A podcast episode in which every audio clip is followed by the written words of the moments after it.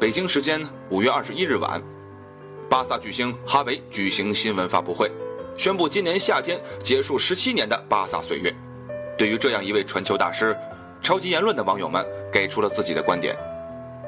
一位名叫历历在目、有点烦的网友称：“他是一个不高、不壮、不快的球员，甚至在场上只做跑动和传球这两件事，让梅西的老爸感叹一定要和他搞好关系，否则拿不到球。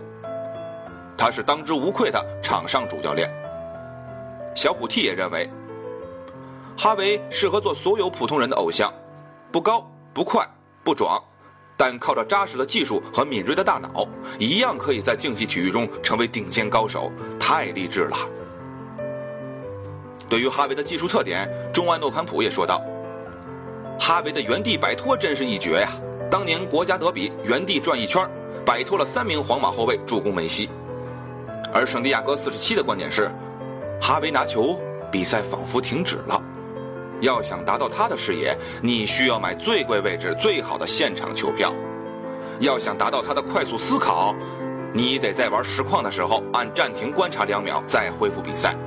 第一中场大师毫无争议。